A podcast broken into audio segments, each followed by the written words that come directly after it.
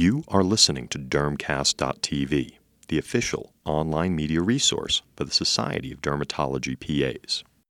I have been working with physician assistants for about 18 years, and a couple of years ago I wrote the book that this uh, lecture is based upon, Act Like a Doctor, Think Like a Patient, and so I owe you an apology to begin with, since I ought to have called it Act Like a Doctor or like a physician assistant or a nurse practitioner or any mid-level practitioner that you choose, but still think like a patient, except that my publisher would have none of it. It didn't fit on the cover. So whenever I refer to doctor, please insert yourself because I'm speaking to you as clinicians. You take care of patients same as I do, same as we do, and uh, uh, we all uh, have similar challenges. And uh, you'll bear with me if I press the wrong button. The first thing you notice about Marina is her eyes, which are so stunning that you have to stop yourself from letting your jaw drop down onto your sternum and gaping like a fool because they are so striking. That's the first thing you notice about her eyes. The second thing you notice if you're a dermatologist is that they are scaly, red, and lichenified. And you have to ask yourself why a woman this striking in appearance would walk around with scaly eyelids. And that's not even why she's in the office. She actually came in because she has a small pigmented spot that for some reason caught her attention. It's of no importance. So I say to her, uh, by the way, what about those eyelids? And she said, well, they're kind of itchy, and I find that I scratch them all the time, and I've damaged myself, I guess. So the question we must ask ourselves, which I would invite you to ask yourselves, is why would she say that, and how did she get this far in life without anybody disabusing her of this idea that she has somehow permanently damaged her skin and that there's nothing useful to be done about it. George Bernard Shaw was an Irish dramatist who lived most of his life in England. He was a, a big curmudgeon. He wrote a number of plays. Perhaps the most famous one is Pygmalion, which was made into the musical My Fair Lady. But he also was known for his one line cynical zingers, one of which is on the screen in front of you. Every profession is a conspiracy against the laity. He wrote that in part in the introduction to and in a play he wrote called The Doctor's Dilemma, somewhat over 100 years ago. Like most cynical remarks, it is over the top and unfair, but it contains more than a germ of truth. And I'd like to explore with you what the nature of that truth might be and how it might relate to what we do. So here's a question that you may not have asked yourselves.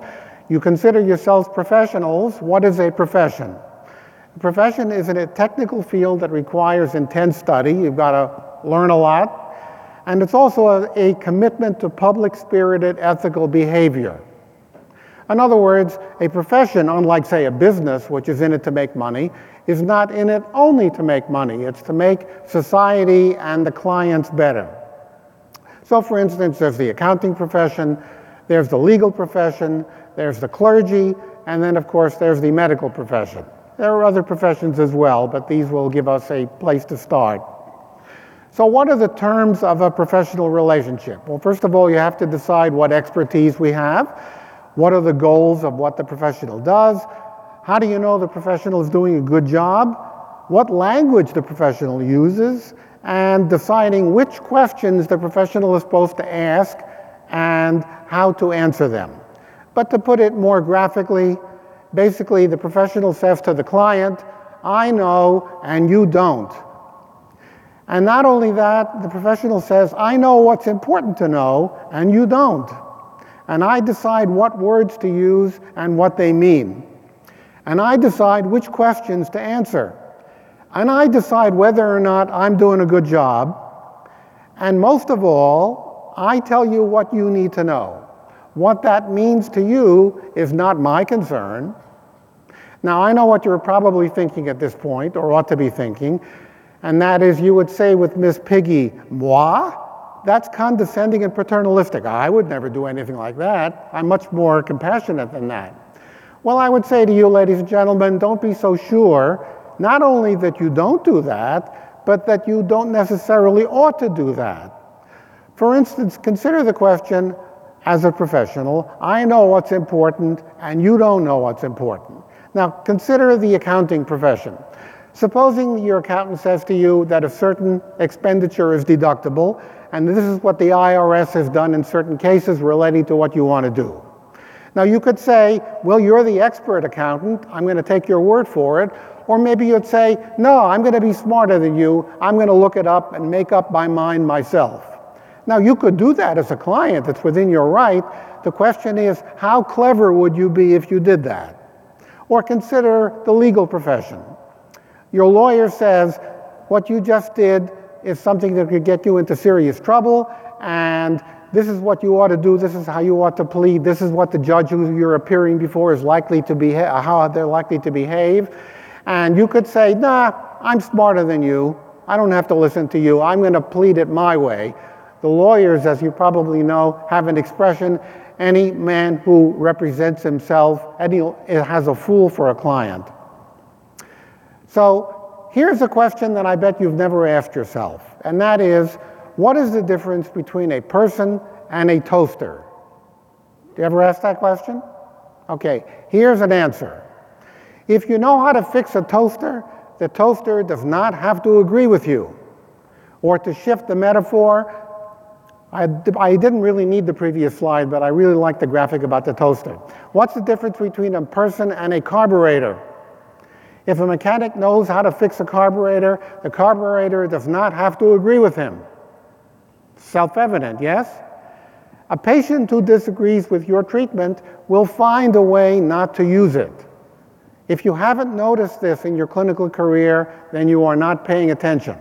Not only that, treatments are more likely to work if you actually use them. Now, let's break down some of the things that that characterize the professional client relationship. The professional says, I decide which questions I'm going to answer. Now, in this graphic, in case you're not sure, the person on the right is the doctor or the physician assistant. Now, what does the doctor or physician assistant or mid level provider think that it's their job to do? To make the right diagnosis and to prescribe the best treatment, right? Straightforward. Maybe hard to do, but that's what we want to do. What does the patient want when they come to your office? They want to get better, right? So you would think that there is congruence between what the doctor or provider wants to do and what the patient wants, but not necessarily, because it is entirely possible to do the right thing and to make the patient worse, and it is also extremely possible to do nothing and make the patient better. So what do I mean by that? Is that just sort of an empty type of quip? What do I mean by saying you can do the right thing and make the patient worse? So last Wednesday afternoon, just before the end of the clinic session, a young woman I will call Sarah, who's 20 years old, comes in together with her mother. She's a student at the Worcester Polytechnic Institute going into her senior year. So she sits down on the examining table. She's got a pinkish complexion. She's got pimples on both cheeks. She takes out a tube of metronidazole cream and puts it on her lap. So I look at her and I look at her mother and I say, the first thing I want to tell you is that you don't have rosacea. So what is the first thing that she does? She bursts into tears. What? Why would she burst into tears? First of all, Dr. Uh, Sherlock Holmes, how do I know she has? She thinks she has rosacea because she's got a tube of metronidazole cream on her on her lap. Uh, so why would she become so emotional? over something so banal as what, what I just said. Well, what does a 20 year old woman do when you tell her she has rosacea? She goes to the internet and she sees on the internet that she can't drink red wine, she can't have alcohol, she can't have spices, and she really needs to cut down on her exercise. So if you're a 20 year old woman who looks at the rest of her life and what picture does she see on the website? She sees a, an ugly middle aged man with rhinophyma because that's what's on rosacea websites. So if you were 20 and you saw that, what would you think? And that's the whole rest of your life uh, going before you. I'm, if you, you could forget about the whole rest of my talk, uh, all of the witticisms and silly graphics. Just think about Sarah and think about how confoundedly easy it is to do something simple and straightforward. Metronidazole is not bad for acne, but you can do something simple, straightforward, and correct and make your patient infinitely worse without trying. The flip side of that is actually the favorite thing that I have in, in, deal, in doing clinical medicine, and that is doing nothing and making the patient better. What bothers the patient? Is it the presenting symptom, the history of the present illness, the chief complaint? No, it is not, a tremendously large number of times. The patient may say they are worried about this scaly spot on their elbow, but what they're really worried about is that Aunt Tilly had a scaly spot on her elbow and she died three weeks later. Or that she developed psoriasis and had arthritis and was in a wheelchair. Or any number of other things that you don't have to take more than 45 seconds to suss out what it is they're actually worried about. And then you don't even have to treat them. I don't mean ever, but an awfully large number of times that, and as often as, as often as not, you give them a cream and they don't use it because now that they know it doesn't mean what they thought it meant when they come in, they don't even have to care about treating it. Now, of course, I'm not talking about every single patient, but I've been around a long time and I can tell you that the kind of observation that I just made, applying to a little spot that they think is cancer and any number of other similar banal everyday observations that you know as well as I do, is that you can do an awful lot of good by figuring out not what the patient says is wrong with them, but what they think the implication of what that is. But you see, in professional school, that's not part of the deal. In professional school, they teach you what you think is important. They don't teach you to figure out what the patient thinks is important because that's not part of any professional education. Do you think they teach attorneys what, the, what their client feels about their charge? That wouldn't even make any sense in that context. But for the reasons that I've begun to sketch out for you, it makes a tremendous amount of sense in what you and I do for a living. Now I'm going to take you on a brief philosophical tour and I'll make it as painless as possible because I don't like philosophy and I've never read any of it. But I'm going to tell you about medical ontology. You may have heard of a 17th century physician who's got his name on some diseases named Thomas Sydenham, who said that the self same phenomena that you'd see in Socrates, you'd see in a simpleton. So Socrates is the guy on the left, and the simpleton is the guy on the right. So you may not know the term ontology, but you do know the word entity clinical entity, which comes from the same Greek root, which means being. So, what is a clinical entity? Here we have a suitcase with L71.8 in it. What's L71.8? Come on, don't you bill? Rosacea. What's L20.81? Another entity floating around in the ether. Atopic dermatitis. Anybody who gets this right gets an all expense paid trip to Seattle. V91.07 is injury by a burning water ski, first episode. ICD 10 is medical ontology gone mad. Every, what is a clinical entity? It's a condition whose being exists outside of the individual who inhabits it. So we picture the simpleton being invaded by rosacea. That's what medical ontology is. Now, philosophy aside, we couldn't practice without the theory of medical ontology. Why? Because how do you decide what the treatment of choice is for something? You have rosacea, you have rosacea, you have rosacea. I have to know what the right treatment is for rosacea because it has to be a treatment which has been shown to be effective for the condition regardless of who has it. That's so obvious that we never even think about it. But it's not the only way to think about it.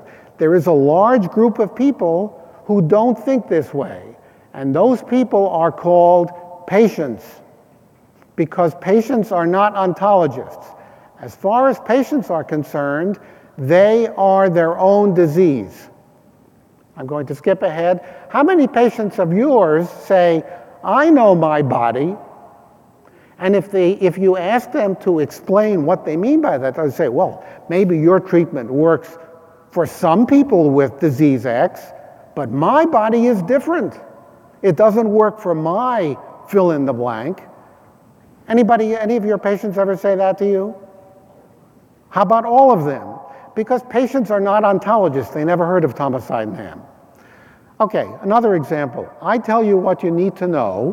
What that means to you is not my concern. I gave you a dramatic, if banal example of Sarah with her rosacea, where the meaning to her, the doctor who said it was rosacea was completely oblivious to what the meaning would be to the patient when she said it. It simply wasn't on her agenda. It was a, a, a, in making the diagnosis.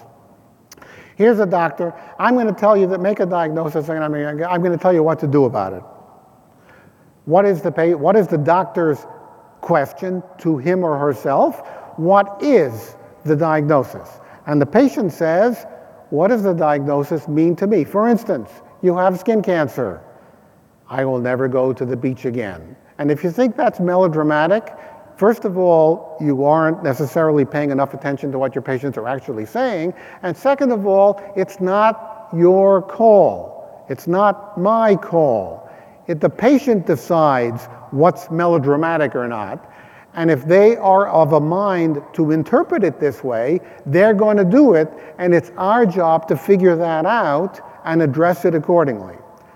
Better not to get sun on that scar. This is a particular pet peeve of mine. 50% of surgeons say it, 50% of surgeons don't say it. It's based upon nothing. It's medical folklore based upon nothing.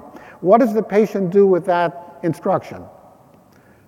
The patient never goes out in the sun again. And don't think that I'm making this up. If you ask your patients, you'll find not everybody listens to us, thank heavens, but the ones who do, if it's a scar, by definition, it's forever. So if they tell you never to get sun on it, that means you never go to the beach again or have a barbecue. Another one of my pet peeves. You have a fungus infection on the penis. Out of penile rashes, what percentage of them are fungal? Five? Three? It's usually atopic balanitis or psoriasis or lichen planus or Zoon's balanitis. But what does it mean to the patient to be told that they have a fungus on their penis? Well, why would you have sex if you had fungus on the penis? What does it mean in general when you tell people they have fungus? What do they think? If they think they have fungus on their hands, what do they do? They don't shake hands with people because it's dirty and disgusting and contagious. That itchy rash is scabies. How many people go into a walk-in clinic and the person sees that they're scratching and it's a, there's a line, it's an excoriation 14 feet long and they decide it's a burrow and they tell the patient it's scabies. And the patient says, I have to fumigate my house, dry clean my whole wardrobe, you know what that costs, reapply the scabies cream every time I itch and do it over and over again because they didn't get better because it wasn't scabies. That's a separate issue, but the implication of scabies is that, and you know it. Now, one of the things that you learn when you become a professional without knowing that you're learning it is you learn a terminology, you learn a jargon.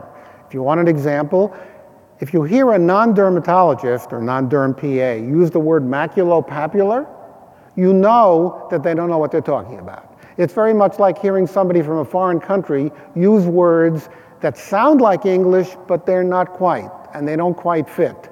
So when we are learning to be professionals, we're learning many things besides being irritating and condescending. We're also learning to use words our way and not their way.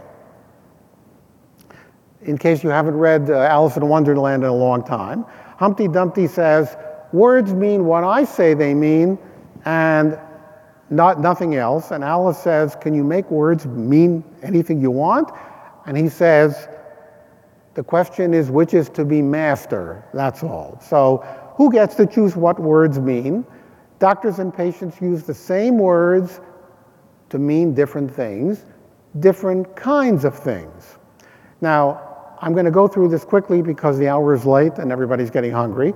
I'm just going to discuss the immune system. When we use the word the immune system, we're talking about measurable things. whereas patients who are not statisticians are not capable of thinking in this way. So when we say the immune systems, we're talking about cells, we're talking about the spleen, we're talking about antibodies and lymphokines, every one of which can be measured. Now, have you heard your patients use the term my immune system? Of course you have. And how do they use it? When patients say my immune system, they mean my overall state of health, my resistance to all disease. For instance, I get a lot of colds. My immune system must be weak. Won't taking antibiotics or topical steroids weaken my immune system? What do patients mean when they say that? Do they mean that their lymphokines are down? They mean nothing of the sort. They're using the same words to mean something entirely different and that cannot be translated into our language of immune system because we act and think statistically. I will get back to this. In here, this is an email that I got from one of my patients a couple of years ago. I really can't help think that this condition is related to me since my system, my skin, has always been my weakness, my MO. Related to me, my weakness, my MO. This gets back to what we were talking about before, where patients see their body themselves, not the entity way of thinking that you and I are trained in. I will move on ahead. Okay. Um, I will skip. Anybody ever here use a detox formula? Okay. Do you know what toxicity is? It means badness. It doesn't mean any particular toxin, but uh, we won't have time for that. All right, let's continue. Uh, if I can figure out how to go back. Can I figure out how to go back? All right, never mind. Okay, now here's another, here's a, a point that needs emphasis. I decide, wow, there, I can't spell either, whether or not I can do, I'm, I'm doing a good job and you don't. How do you measure success? How do you know it's working? Should be straightforward, right? There are studies, there are double blind studies. We're all enjoined to do evidence based medicine. Yes, everybody wants to do evidence based medicine.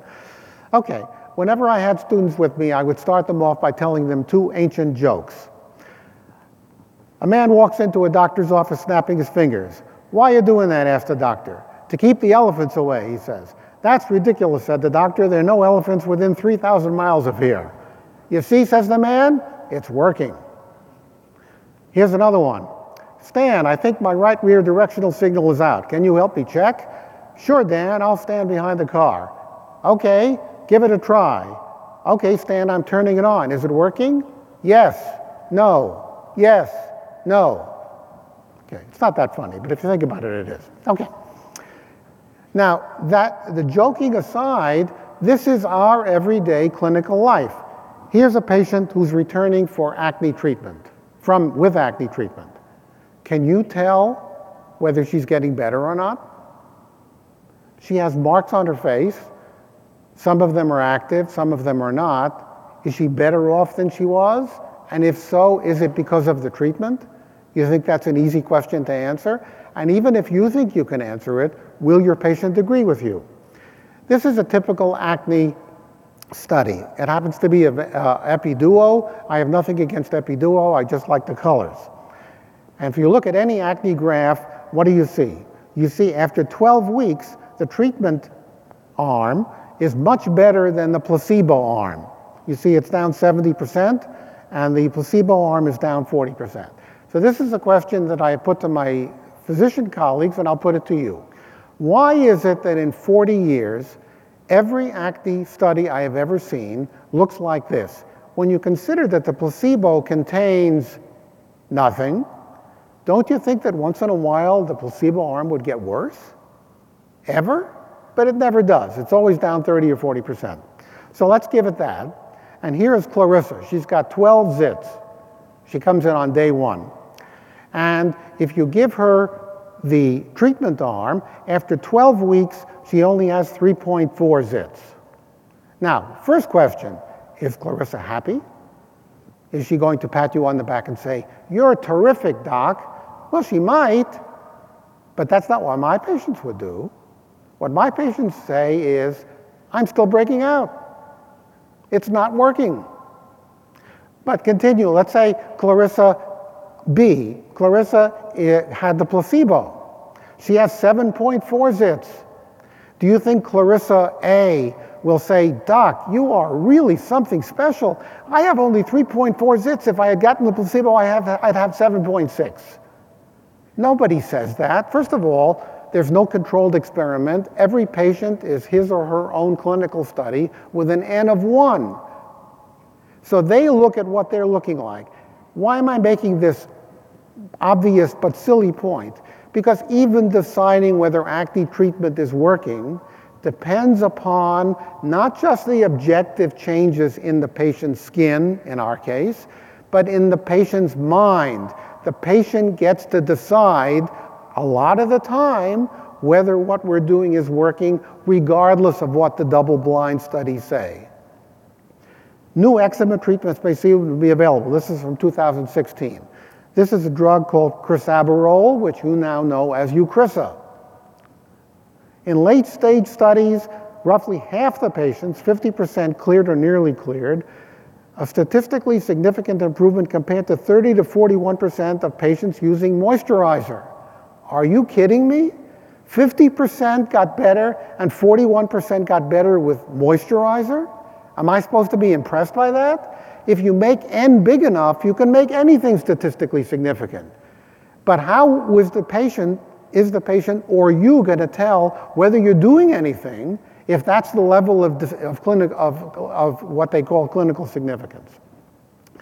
The real problem is we don't know, we, all of us, don't know the natural course of disease because we have one patient in front of us, not a statistical sample, and we, the patient wants to know what will happen to them exactly and when. Warts, acne, psoriasis, atopic dermatitis, actinic keratosis, alopecia areata, etc., and etc. I've been around a long time. You haven't been around as long, as long as I have, but you've been around long enough to know that if somebody held a gun to your head at, at visit one and said, or the patient did, and said, I want to know what my condition will be like one year from now, or I'm going to blow your brains out, you can't answer because I've seen every permutation you can think of. I've seen people whose psoriasis looked terrible when they were nine years old, and I was sure they were in for a lifetime of misery, only to see them 20 years later. Whatever happened to your psoriasis? Oh, I don't get it anymore. And of course, vice versa. Now, what actual patients actually say, and any of you who's in practice can answer, can, can attest to this, at the last visit, I changed the patient antibiotic from oral minocycline because it wasn't working to oral cefadroxil. However, he stopped the cefadroxil because it made me worse. What does made me worse mean? Got two pimples the next day, decided it was the cefadroxil. He discontinued the clindamycin solution because it made me oily, and he, but he used it on his chest because it was working there. In other words, none of this is coherent to me, but it's coherent to him or else he wouldn't say it. How many patients of yours have said what my patients say to me? I stopped the medicine after three days because it burned, it wasn't working. Steroids are dangerous. It made me worse. My friends and family told me they had bad reactions to it. The internet scared me. My friend used something else they said was better. One of the things that, see, when, they, when you go to law school, they teach you the law, right? When you go to medical school or PA school, they teach you what medicine teaches you, but they don't teach you what everybody else in the world is telling your patient before they come in to see you. And how the patient is going to basically compete your ideas against what they've heard from anyone else. All of these things happen all the time. I'm not saying that they can't be addressed, but I'm saying that they have to be addressed if you really think that the patient ought to take what you want to give them, you have to be prepared for them to either explicitly or implicitly, without sharing with you that that's what they're doing, telling you why they disagree with you. Because if you don't pay attention to that and just pretend that they're going to listen to what you say, then you're not fooling the patient, but you are fooling yourself. So I always told my students, if the patient comes in, don't ask them how they're using the, pay, the, what you gave them. Ask them what they're actually using because it's so much easier to talk when your foot is not in your mouth. How's the cefadroxil working? Oh, doctor, I stopped that two years ago. This peculiar graphic needs to be explained, which I will do in a moment. It gets to the question of what's important and what's not. Who gets to decide what's important to know? So one of the exercises I always, I've always done with my students are, what are the most important things to know about topical steroids? So most students come in and they've got something like this. They, I say to them, here's a certain steroid, fluoro beta supercalifragilisticexpialidocious 0.064%. What do, what do we know about this creep? So they take out their, their paper, Sometimes it goes on for pages. It's got class one, class three, class five. It's got uh, um, uh, ointments and lotions and solutions. And the students look at these things and they're trying to figure out what on earth to do with the information, and they kind of look like that. So I say to them as follows I've got a scenario for you. A patient has been prescribed a topical steroid. He reports that the steroid didn't work. List all possible reasons for that. So I give them a couple of days, they come back with a list. It was the wrong diagnosis. Very good. You got to get the right diagnosis. It wasn't the right steroid because you needed a class one steroid uh, uh, and you gave, only gave them a class five steroid. Very good. That's what they teach you in school is the crucial thing to know. You've got to know the mechanism of action, the pathophysiology. You've got to know which, you know, on the rabbit ear bioassay, which one comes out to class this and class that, because that's very scientific. Okay, all good, got to know that. That's acting like a, that's acting like a doctor and knowing what the deal is. But what's the actual main reasons? What are the main reasons why patients don't get better if you give them a steroid for what is a steroid responsive dermatosis? One, the tube was too small. Person goes into a walk-in clinic, they're diagnosed correctly. Hooray, it's not a fungus. They get it right, it's an eczema. They get fluocinolone cream, 15 gram tube to cover the body. The patient was afraid of steroids. A lot of patients are afraid of steroids. Why? What do steroids do? They thin the skin and they weaken the immune system. Do they? I've been around 40 years. How many times have I seen steroid atrophy? Two times in extraordinary circumstances? Okay, this was my favorite. The patient was afraid the cream would rub off. Okay. Hello, Mrs. Jones. How did the cream work on your legs? I'm sorry, doctor, I couldn't use it. Why was that, Mrs. Jones? Because I was afraid it would come off on the sheets. Really, was it greasy? It's a white vanisher cream. Oh, no, it's not greasy. So what were you afraid it would? Well, the thing is, if I get into bed, it's going to come off on the sheets. So it took me years to figure out what people were saying when they would say things like this. Basically, what they were saying is the following Aha, you put the cream on, and then you put clothing over it, or you get into bed, and it comes off, and therefore it won't work. Ah, so it's better to put, not to put the cream on in the first place than to put the cream on and have it rub off. Exactly, doctor. Okay, after I finally figured out what people were saying, ever since then, whenever I prescribe a topical steroid, I say, you know what? Take the cream and rub it in. And once you can't see it anymore, pause, it can't come off. And the patient's eyes widen as though you have just given them a revelation. Really? I didn't know that. Now, you may think that I'm over dramatizing it, and of course, this doesn't apply to everybody, but the next time you see a patient you prescribe any cream for, which is like what, tomorrow or after this, uh, the next Monday, try it. You will be amazed if you, if you haven't tried it before at how many people find this little piece of information to be a remarkable revelation that they never thought of. But that's another reason why steroids didn't work. And finally, and number one, gets the prize. The rash came back. Do you know how hard it is to get across to people that rashes come back? What happened when you put the cream on? Oh, well, it went away, but it didn't work. Why didn't it work? Because it came back. Now, it's the, it's not just that people want it to not come back, which of course they don't, but the idea that you can have something that keeps coming is simply incomprehensible to a large mass of humanity. So the, no, the point of this little exercise, that the exercise I, did, I have done with my students, is this.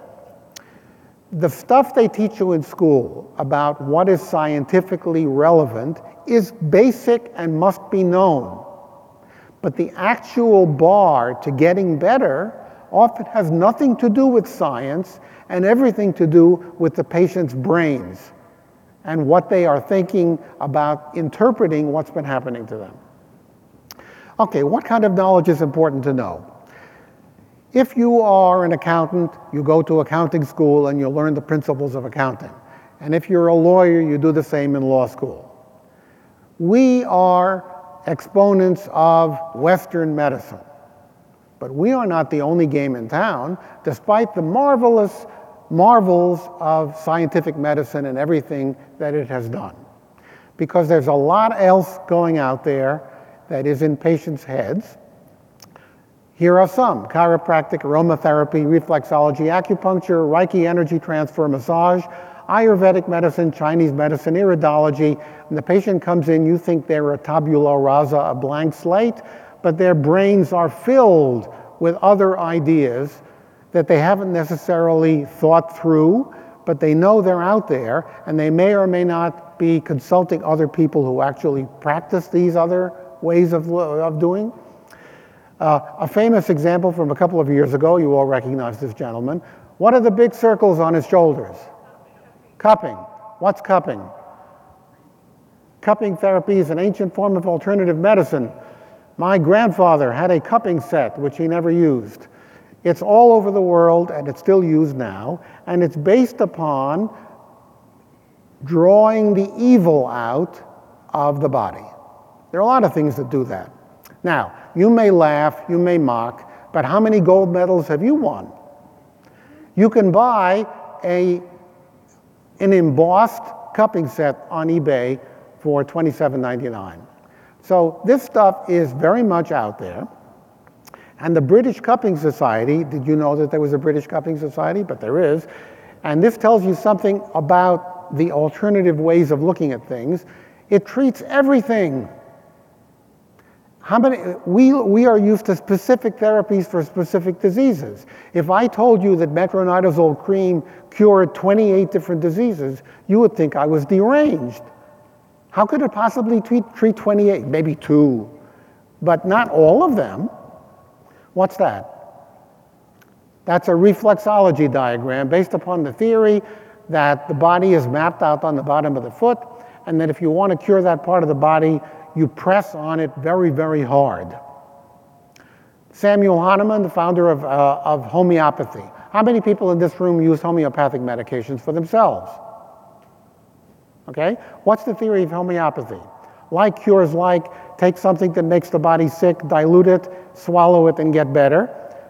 And you can do math, the mathematical formula that if you do a homeopathic dilution, that you are going to based upon Avogadro, that's Avogadro's number, to show you how many molecules there are in a mole, that the actual homeopathic medication contains no molecules, zero. So you take something that makes you sick, you dilute it until it disappears, and you take it. Now, the question is, does it work?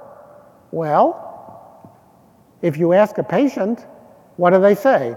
I take echinacea. I don't get as many colds as I used to. I feel more healthy. I don't get as many breakouts as before. My eczema quieted down, and so on and so on. The point is this if you explained to your patient why homeopathy does not make any sense, they would not be impressed. They would just think you're annoying because they know that they're getting better when they take it. And that is the flip side of the interpretation, interpretive faculty that have to do with how people decide that our treatments work. Another example of how products of various kinds can cure plantain, this is what it is claimed to heal. There, no, that's not it. More, also splinters and thorns. You can, hear, you can heal a thorn with plantain. The idea is not to mock this. The idea is to point out that this is what your patients are prepared to believe. And you have to, in order to understand how they think, because they is we, we're also patients. And when we go to our doctors, when we're off duty, we are not thinking scientifically. And getting a broader overview of what goes through people's minds enables us to better understand patients and to treat them in ways that will be sympathetic, not just sympathetic, effective in ways that we cannot if we simply assume that we are like lawyers speaking law or accountants speaking accounting, we are speaking the scientific truth. Patients cannot think statistically. If I say to a patient, or you say to a patient, that people who are fair skinned and go out in the sun have, they will have much more percentage wise skin cancer than people who are dark skinned and don't go in the sun. Okay? What do actual patients say? They come running into the office on a late summer afternoon and say, I know when this mole turned cancerous, last Wednesday at 4, because it got red in the sun and it was turning cancer. And it's even people who are mathematically sophisticated cannot get away from thinking in this way. And it comes up a lot, sun exposure just being one of them, where people think that if they go out in, if they, if they go out in the sun for 10 extra minutes without sunscreen, they will burst into cancer. One of them is my daughter-in-law. But I am much too smart a father-in-law to ever comment about something like this. I merely do what every in-law should do, which is, as the saying goes, to keep my mouth shut and my wallet open. I decide which questions I will answer, not you. I'm going to skip this. Um, one of the points I would always make to my students is, we're supposedly exponents of scientific medicine. What happens if the patient asks you a question which has no scientific answer? Why doesn't it have a scientific answer? Not because science has not yet managed to figure it out, but because it can't have a scientific answer. Why? Because scientific answers require measurement. How do you know something is the best treatment? How do you know something is the best moisturizer? Here's a bunch of moisturizers. They're all induced, they're all endorsed by totalbeauty.com, whatever the heck that means. Okay? How do you know something is a better treatment than another treatment? Okay, you have to be, you have to validate by evidence. You have to show that it has lower morbidity, more lower mortality, less fever, less itch, reduced frequency. You have to measure something. Okay? What's the best place for a wedding? Can you measure that? What's my best color? What's the best car? What's the best route? You like tolls or you don't like tolls? These are questions of value. They are not questions of science. Unfortunately, patients didn't get the memo. They ask them anyway. How do you make acne scarring, by which people don't mean scarring, they mean red marks? How do you make it go away faster? Well, you don't pick them and you wait. But, doctor, can't you tell me something to do to make my pimples go away faster? Because if you don't tell me, I'll go to the drugstore and they'll give me an on the spot cream with medically approved benzoyl peroxide or a drawing salve. Who here knows what a drawing salve is? Well, they've only been around for several thousand years. Here are drawing salves. One of them on the, on the, on the right is the escharotic treatment for skin cancer, where people lie down on the floor and have uh, people, people who lost their license in Croatia put black stuff on their face and uh, cause scarring because it draws the evil out. Okay, so what I would always tell students is, how can I make this simple? When people ask you questions that you don't have scientific answers to, you pretend you're not doctor, you pretend you're mom. What if you said to your mom, I have a boo-boo, and your mom says, I'm sorry, I have no double-blind controlled evidence-based medicine to give you, so just suck it up, kid. Part of our job as clinicians is to answer questions that people ask, even if our profession does not give us validated answers in which, with, with which to answer them. So, take home messages know your patients. I will give one example and then I'm going to conclude. Avoid excessive sun exposure. If you say, okay, don't go out in the sun, uh, let's say doxycycline, minocycline, okay, it always says on every bottle, avoid excessive sun exposure. What is excessive? Does it tell you?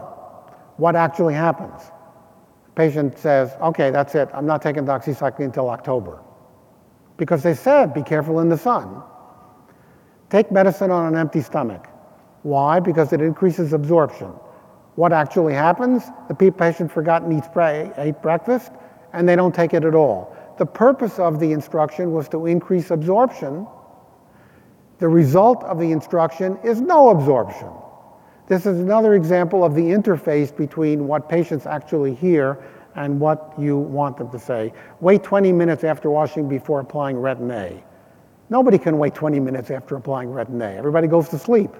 So they can't listen to that, and so on and so on. Okay, so uh, another example of the cream won't rub off I've already covered. Will your patient accept your advice?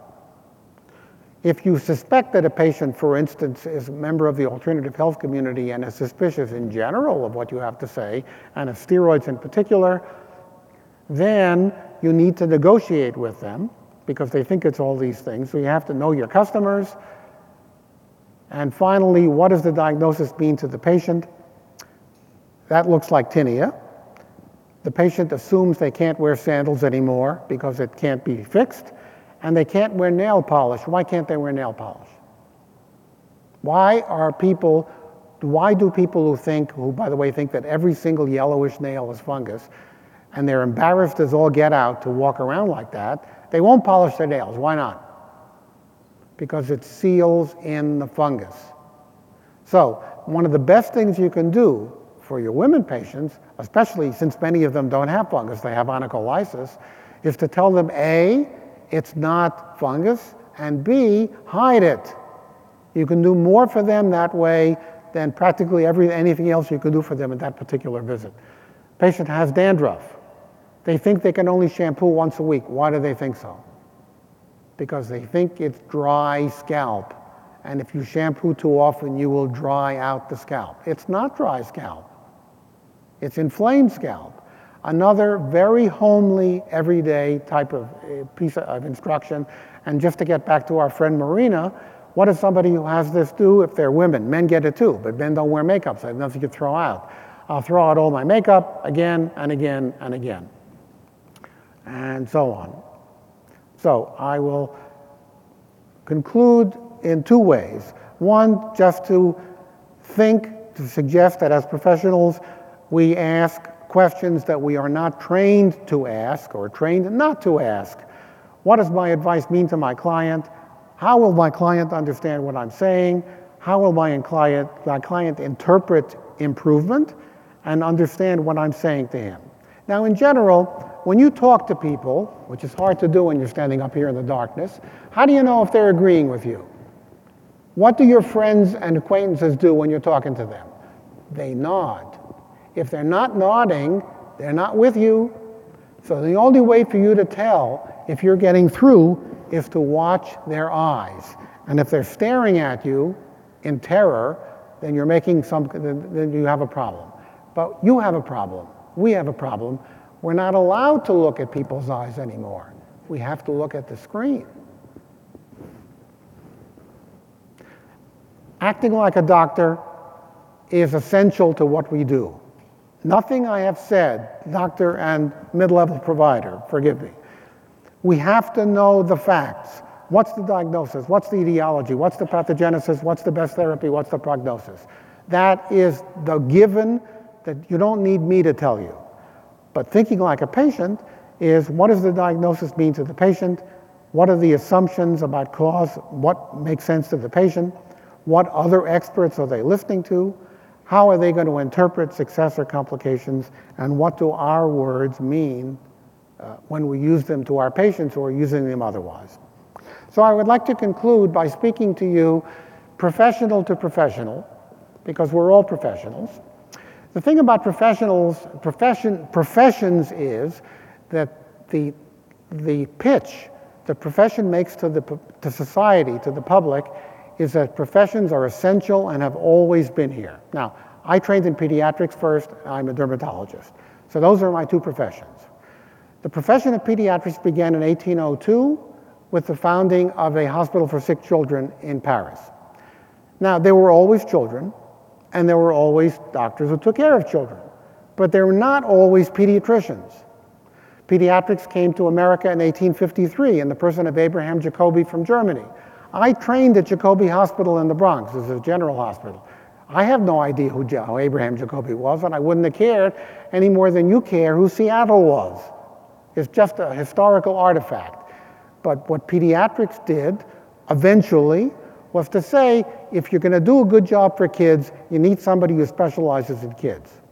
Dermatology began in 1870 with, with Ferdinand, with, um, Ferdinand von, von Hebra in Vienna, founded the Viennese school. He had many famous uh, students, one of whom was Moritz Kepeschi, or you know him as Kaposi, and another one was Karl Paul Gerson Unna, who was the technical consultant for the Beiersdorf Corporation, makers of Eucerin and Nivea. He was a good businessman too, was Unna. So that was the beginning of the profession. And by the way, you should know that although dermatology is the world's coolest profession and sought after now, in those days it was only gone into by people who couldn't get in anywhere else. And why was that? Because it was dermatology and syphilology until 1960 in the United States. And who was it who wanted to take care of low end types with venereal disease? Only people who couldn't get into medicine and surgery. But that's another story. So the thing is, there was always skin, and there were always doctors who took care of skin, but there were no special doctors who took care of skin until von Hebra founded his Viennese school. So the deal all professions make is this we will make things better for society if you give us the opportunity to separate ourselves from anybody else. Is that true? It is true. Do you think plastic surgery would be anything like it is now if it was only general surgeons who were doing it? Of course not. So the conspiracy that uh, George Bernard Shaw was referring to was this we act as though we are working for the benefit of society, and we are but we're also working for the benefit of our profession. And there's nothing wrong with that, but we should be aware that it cuts both ways. So, what does this mean? It's been my good fortune to work with physician assistants for the last 18 years, and I've worked with several iterations of them. The ones who are working with me now have worked with me for over 10 years. One of them introduced me before, and it's been a revelation to me at first, but no longer so, that the PAs I have worked with have been intelligent, compassionate, thorough, the finest uh, colleagues anybody could ever want. And the, the thing is, though, that professionally speaking, you guys and gals are Johnny's come lately and Janie's come lately in the professional realm because PAs didn't start till the mid 60s. And as you may know, it started at Duke uh, with a doctor who brought in some Navy corpsmen based upon knowledge that the armed forces developed in World War II, where people had to be brought up speed in, in rapid succession. Now, in professional terms, that's yesterday. It takes time for a profession to become established so that society accepts it as something which is valid and should be supported. Because as intelligent and thorough and knowledgeable as you may be, without the professional superstructure that gives you the right to practice and the possibility of being paid for what you do, all of your knowledge and expertise is of no value. Without licensure and without professional backing, what you have to offer is nothing at all. Therefore, I have two good examples, uh, uh, two, two, two pieces of advice for you. One, become the best that you can be at what you do, which is, I assume, why you're here today or during this, during this conference. And two, support your professional associations who are in the business of establishing your role within society and the respect which society offers you. Because the two together will make you what you are and what you can be. Excuse me. I wish you all the best in your careers, and I thank you very much for inviting me. And now I invite you all to please, for heaven's sakes, get something to eat. Good night. This has been a presentation of Dermcast.tv, the official online media resource for the Society of Dermatology PAs.